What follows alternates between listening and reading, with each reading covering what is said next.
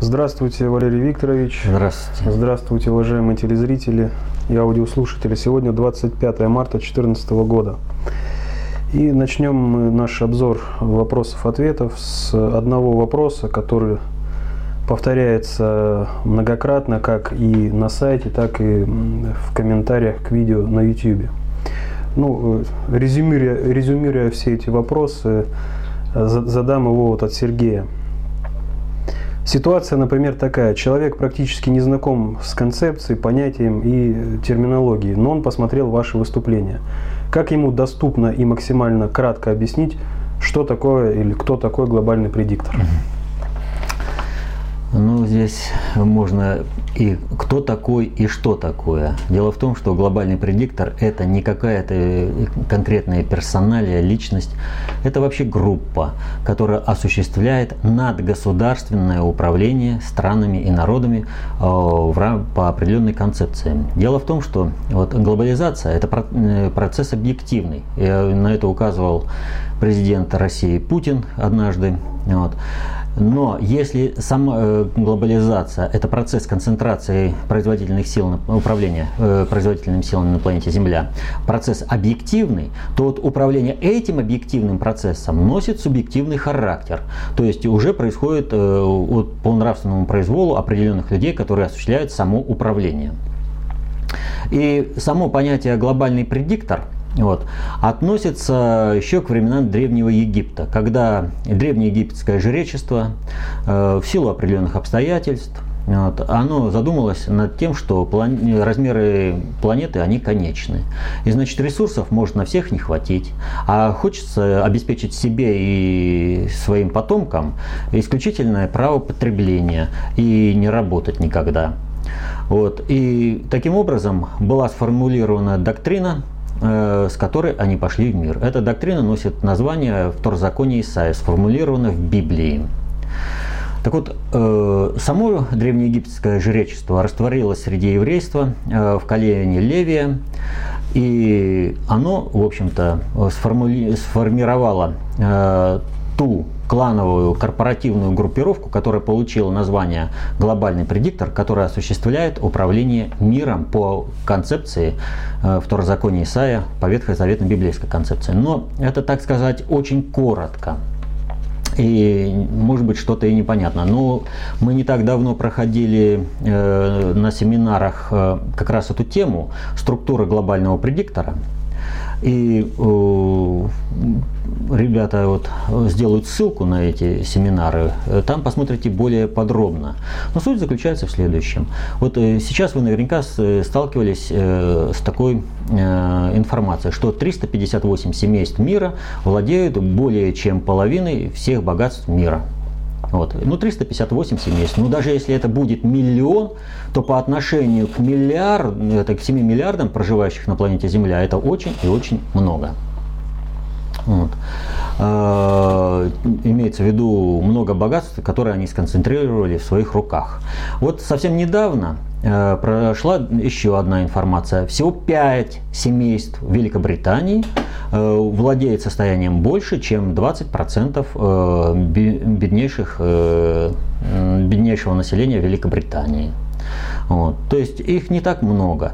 Так вот, э- Вот эти триста пятьдесят восемь семейств, они составили определенное управление экономикой мира.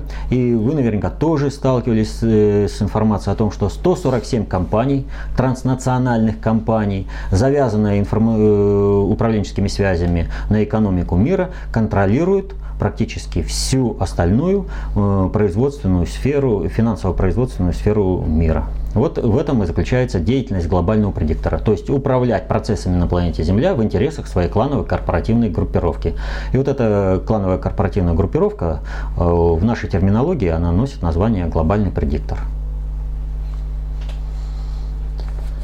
Вопрос от Алексея, он уже в третий раз с надеждой на ответ вопрошает уважаемого Валерия Викторовича. Вопрос достаточно большой, попробую сократить. Можете посмотреть на сайте полную его версию.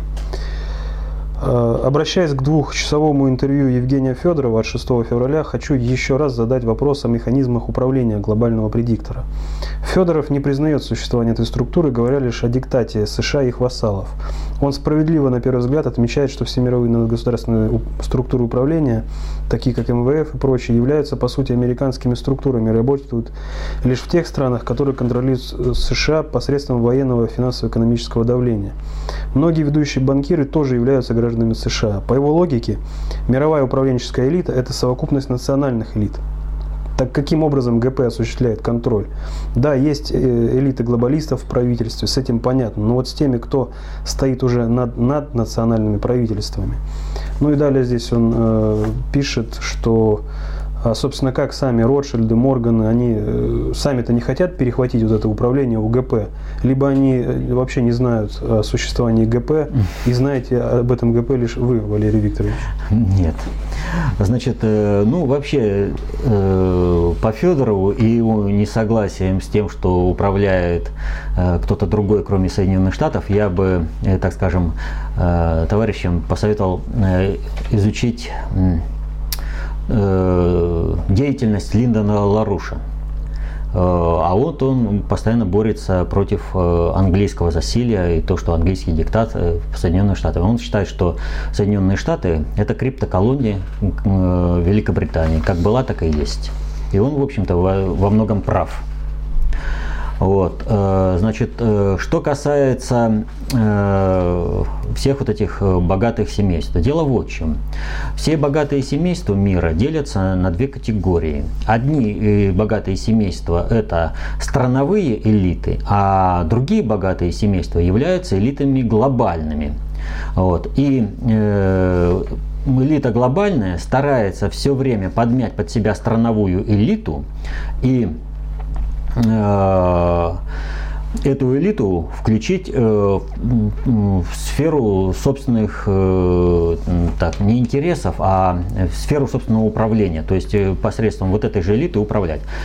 Что касается Морганов, Ротшильдов и прочих, то они как раз и являются той средой, теми триста пятьдесят восемь семейств мира, которые формируют глобального предиктора.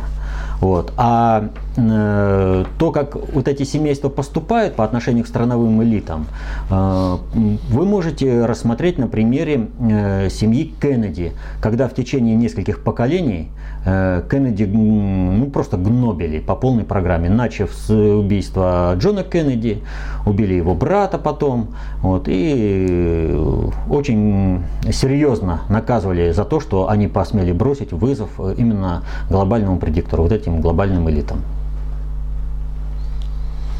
Ну, глобальный предиктор нас тема пока это не отпускает. Еще пару вопросов. От Александра вопрос. Уважаемый Валерий Викторович, в «Красной симфонии» Ландовского приводятся два очень интересных имени – Вальтер Ратенау и Леонель Ротшильд. По мнению Раковского, они именно представители их, то есть глобального предиктора. Не периферия, а именно глобального предиктора. Потому что Раковский неоднократно дает понять, что есть гэ пэ, а что есть его периферия, через которую он осуществляет управление. То есть у него есть понимание, что такое гэ пэ, а что периферия. И Ратенау, и Ротшильд – евреи, что сразу настораживает.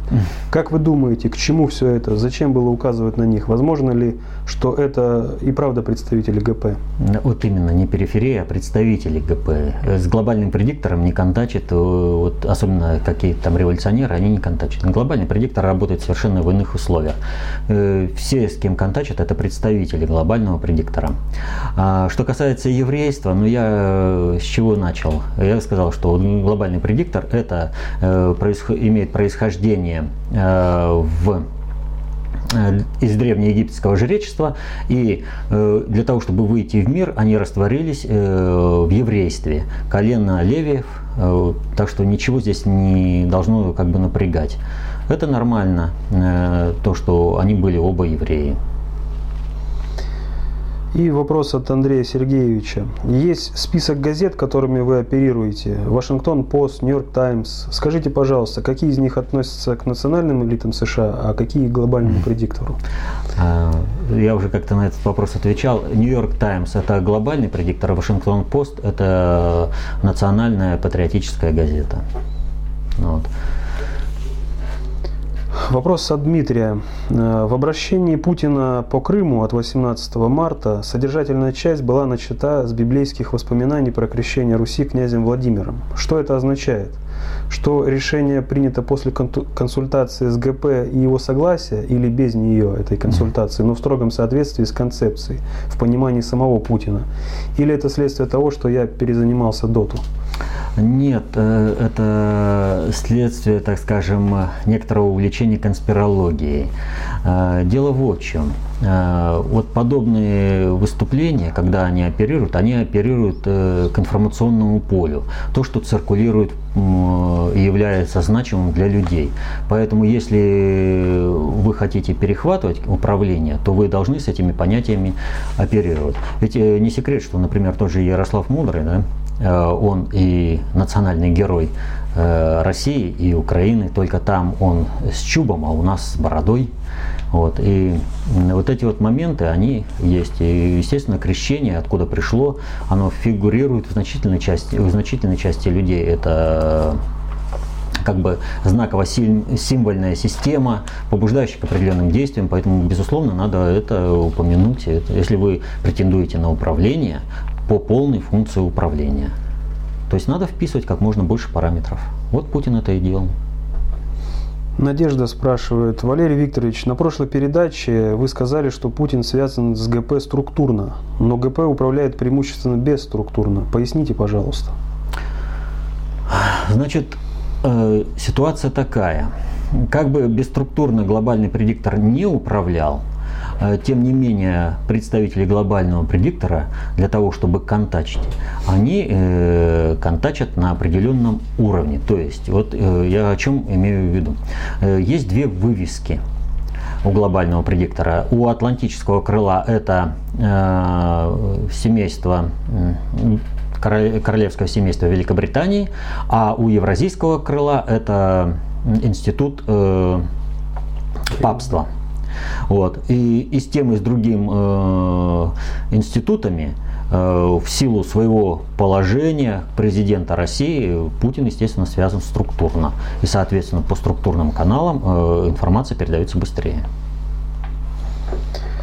Павел из Луганской области.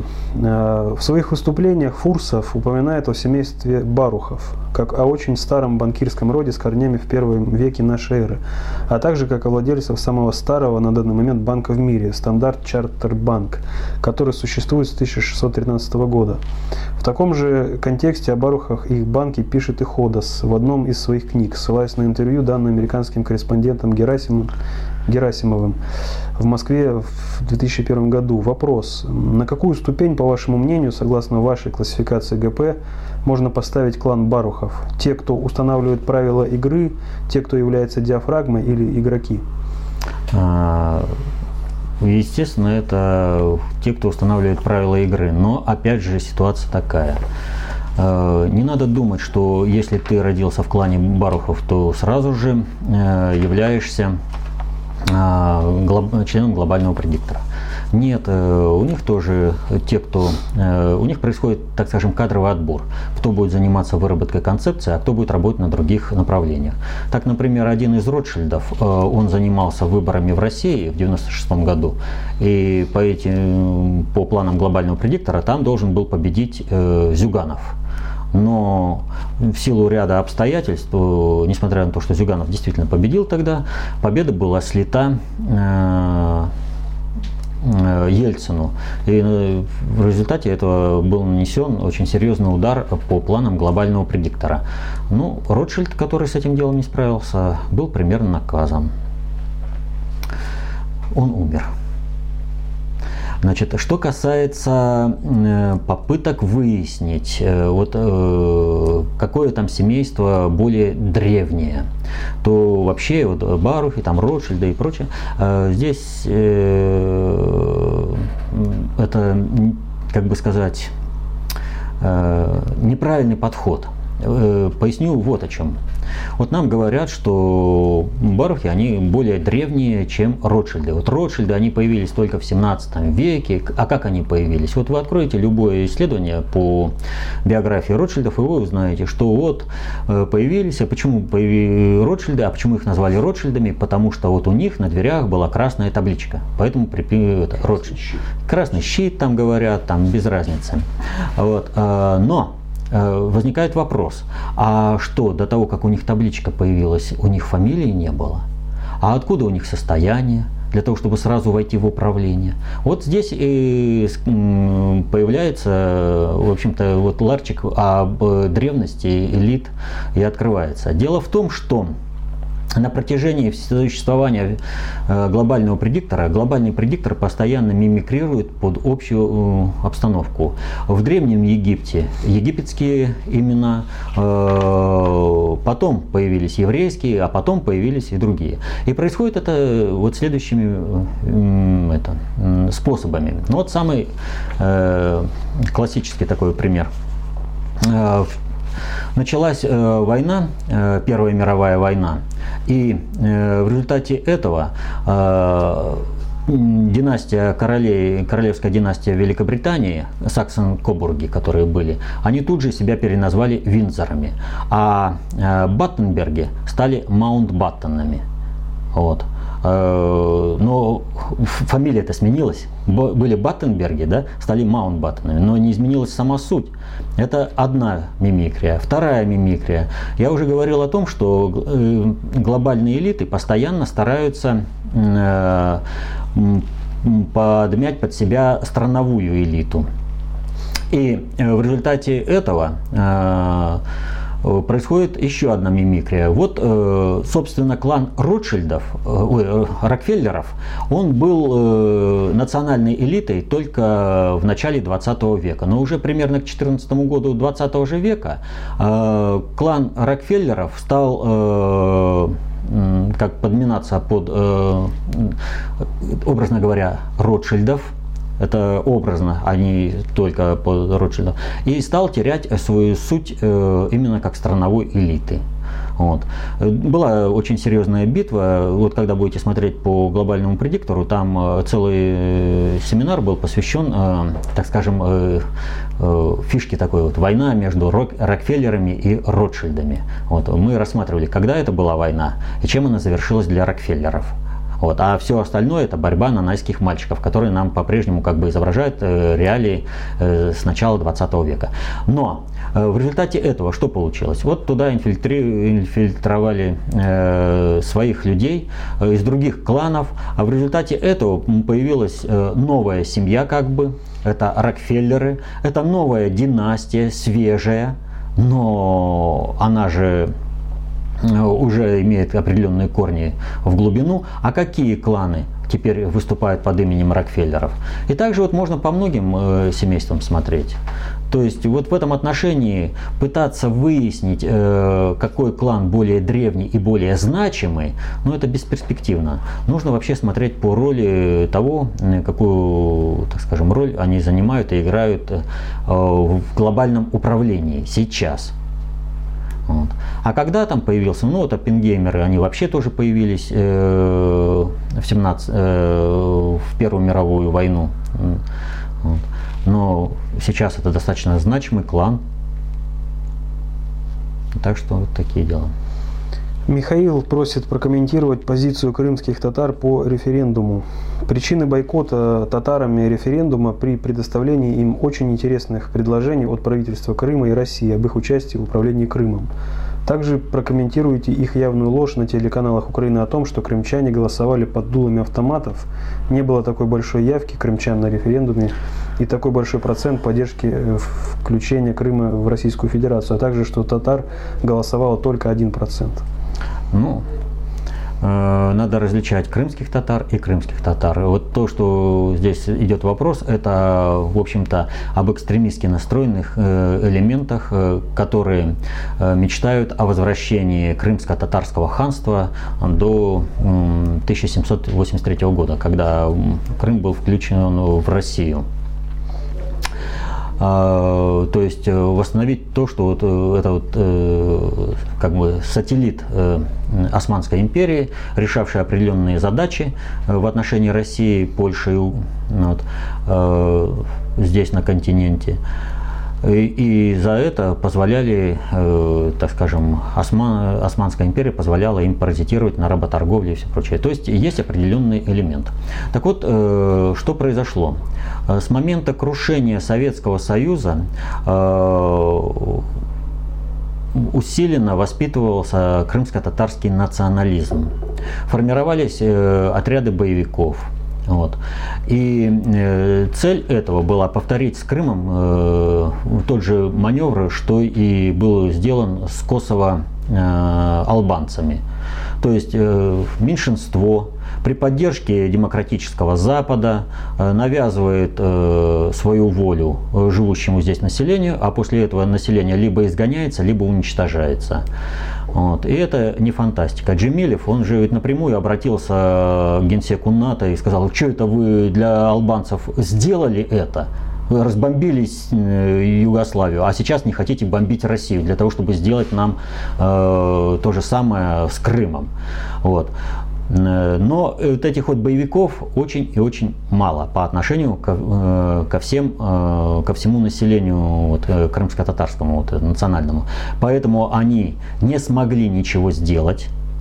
Вот, а у них были договоренности с правым сектором по организации резни местного населения, неважно там русские там, или украинцы, без разницы. Им нужно было сделать этнически чистый татарский, крымско-татарский Крым. Вот. И вообще, надо сказать, все это дело шло в течение двадцати лет. Все правительства Украины максимально содействовали тому, чтобы в конце концов Крым был передан вот этим террористической группировке, там Хизбут-Тахрир или еще там кто их поддерживает, вот, экстремистское крыло Меджлиса, вот, если можно так сказать по Меджлису. Вот. Праздновались совместно победу войск коалиции против России в Крымской войне. Вот. Но если вы празднуете такую победу, да, то следующий шаг — нужно отдавать Крым Турции. Раз Турция воевала за этот Крым, и крымское, крымское вот это ханство татарское было под юрисдикцией Османской империи, ну, следующий шаг э, э, нужно отдавать э, Турции. Вот отсюда, кстати, и небольшое раздражение Турции, их нервозность, потому что реально с включением Крыма в Россию все планы по этнической зачистке Крыма и формирование такого же бандитского анклава, как Косово, но только уже на территории Крыма, вот, рушатся. А зачем нужен бандитский анклав? Самая крупная база Соединенных Штатов в Европе находится где? В Косово. Ну вот вы представляете, что было бы с Крымом, если бы удалось решить эту задачу. А Соединенные Штаты очень сильно рвались. Если бы Соединенные Штаты эту задачу решили, то тогда страновая элита Соединенных Штатов имела бы очень серьезный козырь для разговора с глобальным предиктором по поводу будущего Соединенных Штатов. Оставаться им международным жандармом или все-таки все сливаться. Если бы им удалось захватить Крым, то Соединенные Штаты, скорее всего, остались бы, развязав Третью мировую войну в Европе. Во вчерашнем выпуске о текущем моменте уже была затронута тема Сирии. Ну, если есть что добавить, Виталий спрашивает. Что сейчас готовится и происходит в Сирии? Почему американцы разорвали с ней дипломатические отношения? А потому что у них ничего не получается с Украиной. Вот здесь вот ситуация, сейчас вот только вот мы говорили по экстремистам крымско-татарским. Они ведь сейчас вынуждены бежать оттуда. Почему? Если у вас там сильные позиции, если у вас поддержка населения, пусть даже чисто этнического, крымско-татарского, вы там можете раствориться. Не могут. Поэтому они вынуждены бежать, потому что их никто там не поддерживает. Не смогли они за эти двадцать лет полностью создать ситуацию, которая была бы, ну, способствовала превращению Крыма в Косово. И даже вот тот факт, что они пытались использовать, они даже огласили, что вот сейчас они пять тысяч боевиков со всего мира перебросят э, в Крым и будут воевать за свободный, за свободный Крым, крымско-татарский. Вот. Э, ну, во-первых, это было предотвращено э, дипломатическим путем э, России. Вот. А во-вторых, э, пять тысяч боевиков, и там двадцать пять тысяч только э, российской армии, не говоря о том, что сейчас э, э, присоединилась еще и укра... бывшая украинская армия, а они за свой дом что, не воевали, что ли? То есть это как бы э, такой ультиматум, не в тему, но он бы сработал, если бы не одно «но». Вот вы, наверное, все сейчас обратили внимание, насколько убойно, жестко и эффективно действует российская дипломатия. Все у нее получается, всегда выигрыши, и все ломаются. А что произошло? А дело в том, что наша дипломатия изменила правила игры. И вот если раньше прямо вещи, правду нельзя было говорить, все говорили какими-то околичностями, там что-то это самое, все вот так, да, ходили вокруг да, да так, около. Так и называется дипломатично. Вот, дипломатично так выражали. То теперь э, наши дипломаты, вот смотрите, э, Лавров, Чижов, Чур. Чуркин особенно, но ну это вообще жжет напалмом. Вот. Там даже Саманта Пауэр подлетела, кто тебе позволил говорить правду. Прямо говорить правду. Вот когда она подлетела к нему, она именно от этого была в бешенстве. То есть как нам с тобой-то тогда себя вести? Мы все говорим дипломатично, как бы обходя, и позволено только клеветать и лгать на Россию, а вы не должны вот, что-то говорить в ответ. Вы... Чуркин вдруг начал говорить правду. Или вот вчерашнее заявление Лаврова. Вот представьте себе, насколько вот теперь э, неудобно всей западной дипломатии. Он выходит э, при, на подходе к прессе после переговоров с Керри, у него спрашивают, э, что и как, там, почему вот вы там не верите, э, не работаете с западными дипломатами, они же вам обещают то и прочее, десятое. Он говорит, а мы знаем цену западной, это, словам западных дипломатов. Они, понимаете, он прямо сказал, они врут постоянно, их слово не стоит и ломаного гроша. Вот. Все. Вот после этого им нужно стараться доказать, что они что-то там это, никогда не солгали. А у них нет в истории такого, чтобы они никогда не солгали. Понимаете? Он перевел совершенно в другую сферу. Они теперь вынуждены оправдываться. Естественно, им это не нравится. А вот правду говорить легко и приятно. И поэтому наша дипломатия, когда перешла просто на язык прямого изложения правды, она сразу стала сверхэффективной. И поэтому э, также решили вопросы с крымскими татарами без проблемы. То есть, да, культурно-национальная автономия, государственный язык э, крымско-татарский, вы получаете максимум, что могли бы получить в любом другом случае. Но э, таким, как Джемилев, ему же надо получить было другое, им нужно было получить бангли... бандитский беспредел а-ля Косово на территории Крыма. Вот. А поскольку это не получается, вот они сейчас бегут, прячутся, они теперь просят политического убежища где угодно, в Польше, например. Ну пусть получат. Там еще с чеченскими боевиками э, проблему не решили. Ну сейчас будет усилено. Вопросы от Юлии и Ирины связаны с теми материалами, которые появились на нашем сайте на прошлой неделе. Это видео «Голос людей с Украины». Угу. Вопрос в том плане звучит: Янукович, приди, приди порядок наведи. Проводятся митинги в поддержку. Не станет ли это еще одной причиной для раскола и непонимания между людьми, которые стояли на Майдане ранее, и тем же Юго-Востоком, которые в большинстве своем были против него? Значит, э, ситуация такая. В настоящее время на Украине совершен государственный переворот. Единственной легитимной властью без всяких «но» является ныне действующий президент Украины Янукович.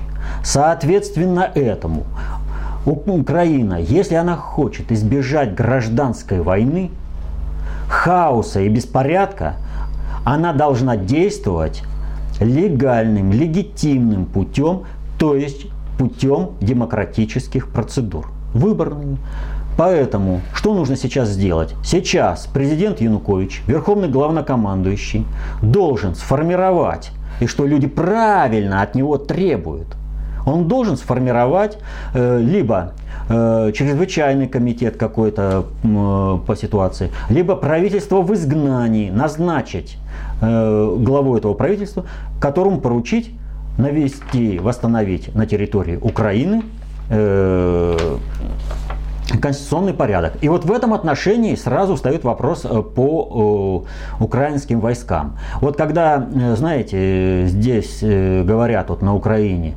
начинают, мы там э, не хотим менять присягу, мы верны присяге, поэтому присягать не будем русской армии, мы поедем назад там на, конти, в континенталь, на континентальную Украину, да, э, то вот э, не надо, что называется, ездить по ушам. Вот эти военные, которые сейчас не хотят изменять как бы присягу, они уже изменили присяги. По той простой причине, что они давали присягу на верность народу Украине, и, соответственно, этой присяги они должны были ликвидировать антиконституционный государственный переворот. Они не должны по факту подчиняться тем, кто власть захватил в стране нелегитимным путем. Но они именно хотят служить вот этой банде. И именно поэтому они стараются уехать и не, это, э, не присягать, там, скажем, России. Что же касается тех, кто присягает России, то государственный переворот, совершенный на Украине, и неучастие армии в подавлении этого государственного переворота освобождает офицеров и солдат низшего звена от действующей присяги. И, соответственно, они вольны присягнуть новому государству в той мере, в которой они считают нужным. Кто-то там не хочет, не разобрался, уходит из армии, кто-то присягает сразу российской армии. Вот это правильный путь. Это путь, который не приемлет того бандитизма и того беспредела, который сейчас устраивается.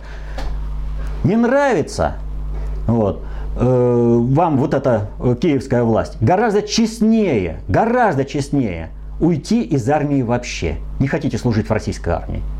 Но идти служить бандитам, которые совершили государственный переворот, здесь ни о какой чести, ни о каком достоинстве быть не может. Они как военные обязаны были восстановить конституционный порядок. И вот здесь ситуация такая. У них есть шанс.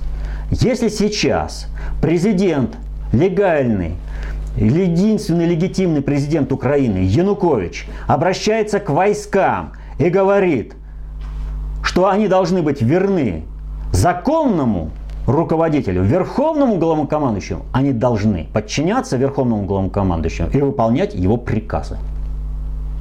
Но что-то мне кажется, что те, кто из Крыма уехал, вовсе не хотят служить э, Украине и народу, а хотят служить вот этой киевской банде, которая нелегитимным путем захватила власть. В продолжении вчерашнего разговора о Жириновском, второй вопрос от Ирины. Появилась информация, что Яценюк ведет переговоры с Польшей о передаче Галиции. Правда ли это? Вполне допускаю. Вполне допускаю. Дело в том, что им, я уже говорил, это уже выложено видео, да? На да, прошлом. Уже на вот там более подробно об этом мы говорили об этом.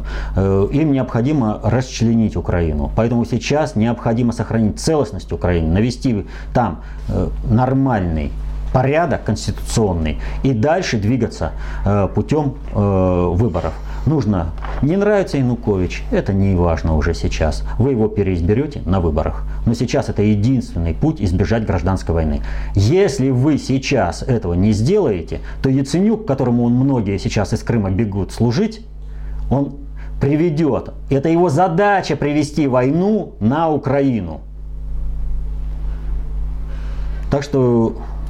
Ну, наверное, повоевать хотят на своей родной земле, когда будет Украина расколота на части и будут бандитские... Они сейчас-то вон бандитские группировки даже в по Киеву ходят-то открыто, не говоря о том, что они по всей, особенно по Западной Украине, гуляют.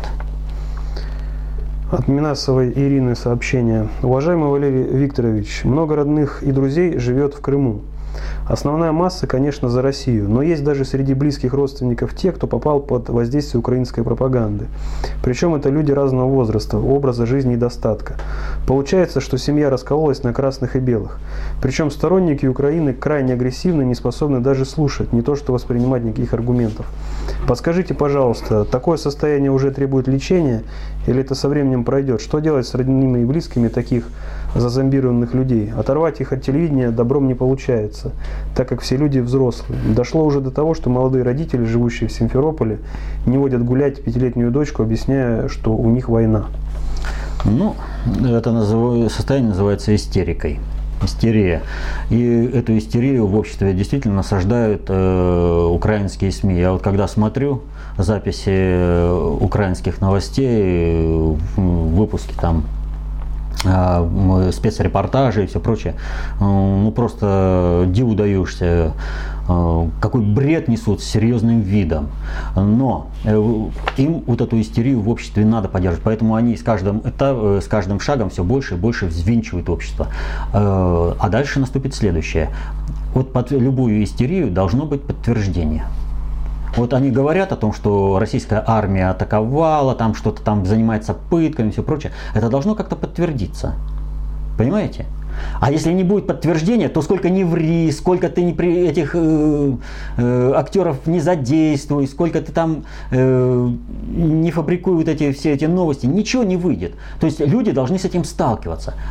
И если вот сейчас выждать две недели, а именно это необходимо. И вот, кстати, вчера мы об этом говорили, по Новодворской. А почему она говорила про две недели? Потому что за две недели истерия должна спать, э, спасть сама собой. То есть информационный модуль себя выработает, а новый модуль на этом уже не накрутишь. Нужно новое будет создавать. А информ... если ты воздействуешь извне на систему и воздействуешь позитивно, то это разрушает все эти информационные модули. Вот сейчас нужно просто обществу Украины дать возможность отстояться, успокоиться, просто-напросто. Вот. Но для того, чтобы это произошло, необходимо воздействие на киевскую банду. Потому что киевская банда, повторю, она хочет войны. И они будут доводить общество. И, понимаете, вот человек, находящийся в, истерии, в состоянии истерии, он не замечает, как им манипулируют, изменяя саму систему. Вот как на Майдане. Вышли за европейские ценности, а закончили тем, что людей там убивали беззащитных. Имеется в виду Беркут, потому что майдануты это были великолепно вооружены, оснащены, и их защищал закон, который произвольно трактовали. А вот Беркут, его убивали, просто убивали. Так вот, э, они не замечают, как их э, сдвигают. Э, сейчас они за одно выступают, завтра за другое. Но вот здесь ситуация такая. Вот их раскрутили на ситуации вторжения армии России, а этого нет. Их раскрутили на то, что там кто-то бомбит города, там танки утюжат города, там все. А этого нет. Это, естественно, приводит э, людей в состояние э, в определенное, что им подтверждение э, какое-то надо. А ведь э, рядом же происходит информационная накачка. Все равно, так или иначе, э, врать бесконечно не могут. И интернет сейчас позволяет людям информацию получать э, ну, с самого широкого спектра. И в результате этого э, происходит уже перестройка самого общества. То есть успокоившийся один человек в семье, он постепенно успокоит другого, постепенно, своим присутствием. Поэтому прежде всего не надо пытаться кому-то что-то доказать. Надо постараться, чтобы этот человек успокоился, не водят гулять, э, объясняют, что война. Ну надо как бы... Э, понемногу вбрасывать информацию, что на улицах нет танков, никто не стреляет, баррикад никаких нет, самолеты не пикируют, ну иди войну-то поищи. Вот. Но это делать надо очень аккуратно, не надо вступать в споры. В споры с человеком, находящимся в состоянии истерии, вступать бесполезно, он не слышит. Ну, кстати, что касаемо телевидения на Украине, прокомментируйте, пожалуйста, ситуацию с телеканалом «Первый национальный». А. Вот это как раз тот пример. Вы понимаете, их настолько свободовцев взбесило, что показали э, речь Путина, да? Но вот если на вашей стороне правда, что если э, дают альтернативную точку зрения, ну там Путин, э, так скажем, как Гитлер и все прочее, люди посмотрели и убедились в том, что э, Россия не права, а э, там Свобода, Тягнибок, Яценюк, они правы. Зачем закрывать? Пусть люди убедятся.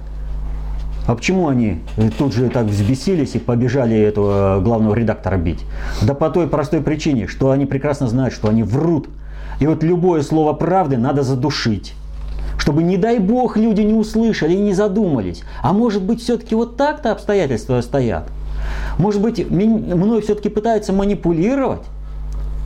Именно поэтому они сейчас убирают любую альтернативную точку зрения. Им необходимо информационное единство, чтобы человек куда ни сунулся, в газеты, телевидение, радио, он везде получал только одну э, исключительно выверенную идеологическую точку зрения. То есть на Украине жесточайшая цензура. И эта цензура боится только одного – правды. Но правда, она все равно просочится. Ну, не, вот, не будут показывать э, каналы э, украинские, там, скажем, речь Путина, да, обращение. Не будут. Ее можно в интернете посмотреть. Значит, у... следующий шаг у э, правительства Яценюка – заблокировать интернет, э, выходы с Украины этого интернета. Но э, сейчас есть спутниковый интернет, а это они уже никак не заблокируют. Спутниковое телевидение тоже тарелку ставят. Спутниковое смотреть. Телевидение. Люди в любом селе, в городе ставят тарелку и смотрят то телевидение, которое хотят. Это никак не заблокировать не могут. Поэтому правда, она работает сама по себе. И у них, они прекрасно понимают, что у них очень ограниченный лимит времени. Вот эти две недели для них решающими. Вот эти, за эти две недели они реально, э, когда могут э, начать войну. А дальше, если им извне не помогут, то они просто рухнут. Вот. Наша задача – не допустить помощи киевской банде извне. Наша задача – помочь людям успокоиться и начать разбираться с информацией самостоятельно. Вопросы от Евгения и Александра Викторовича. Ну, зачитаю от Александра Викторовича по, по общей теме. На Совете Безопасности, обсуждая санкции, и после в интервью Путин как бы в шутку сказал, что они нас компрометируют, надо держаться от них подальше. Речь шла о людях, попавших под санкции, в том числе и Ротенбергов. Обострение внимания было как минимум дважды. К чему это? Ой, вы понимаете, вот э, Путину как человеку не позволяют просто расслабиться. А вы что, иногда не шутите? Вот э, нет такого как бы... ну вот в быту у вас не бывает таких вещей, ах, теперь вот с тобой дружить нельзя, тебя же вот так вот относятся, да, а реально, то смотрите, если Путин боится, что вот его скомпрометируют, да, а сам открывает счет, где? В банке, который подвергся санкциям. Ну, обычная человеческая шутка, а тут из этого делают, ну, понимаете, вот... как бы не видят в Путине человека, которому тоже хочется пошутить. И он шутит, и достаточно удачно. От Антона вопрос. Как вы считаете, с какой целью на митинге в Венето в Италии появляется плакат на русском языке и крымские флаги? Глобализация – процесс объективный. Его не отменить, не запретить нельзя. Информация, она перетекает. Если два одинаковых процесса, процесс по референдуму независимости Венеции, Венето и Крыма идет, вы что думаете, это не попытаются усилить эти два, две вещи? Конечно, попытаются усилить. Но кто попытается усилить? Тот, кто знает и понимает о процессах управления больше. Поэтому я уже отвечал на то, что совершенно не случайно именно на шестнадцатое передвинули резко э, референдум с тридцатого. Ну, во-первых, это было необходимо э, э, чисто по политическим об, э, обстоятельствам. Но э, если уж на то пошло, то можно было провести, скажем, не шестнадцатого, а в любой рабочий день. Отменить и сделать. Но и нужно было именно вот, чтобы шестнадцатого в один день. И как бы и объяснение есть, воскресенье. И вопрос от Антона. Можете ли прокомментировать вот такое знаковое фото Там, где Лавров и Керри изображены в Лондоне на лужайке, якобы играющие в футбол. Если видели эту фотографию. Да, и там фотография издалека и непонятно. Вот. Что они там делают? Ну а почему нет? Люди идут, мяч на лужайке есть, а обсуждают, ну почему не пнуть этот мяч в разговоре? Тем более, что футбол игра концептуальная. По своей сути, по своему происхождению имеется в виду. И возвращаясь к референдуму и к выступлению Путина, вопрос от Димон бэ эл четыре. Владимир Путин ничего не говорит просто так, а восемнадцатого марта он сказал такие слова. Напомню, что в ходе политических консультаций по объединению эф эр гэ и гэ дэ эр на, мягко говоря, экспертном, но очень высоком уровне представители далеко не всех стран, которые являлись, являются, являлись тогда союзниками Германии, поддержали саму идею объединения, а наша страна напротив. Это он о чем? О, да, это была очень серьезная вещь. Но тогда и на Горбачева было оказано очень серьезное давление на то, чтобы он э, не отдавал э, э, Восточную Германию, э, Германии не производил бы объединение. Вот, то есть мы должны были уйти из Германии, а Восточная Германия должна была стать новой зоной оккупации американских войск, там, британских, французских. Было ну, жесточайшее давление, но поскольку патриотические круги внутри России понимали, что прийти из Европы, придется все равно уйти из Европы, вот, то в этом случае нельзя допустить, чтобы Германия была бы снова поделена на зоны оккупации. Причем реально Восточная Германия была бы конкретно реальной зоной оккупации. И нужно было добиться именно объединения стран.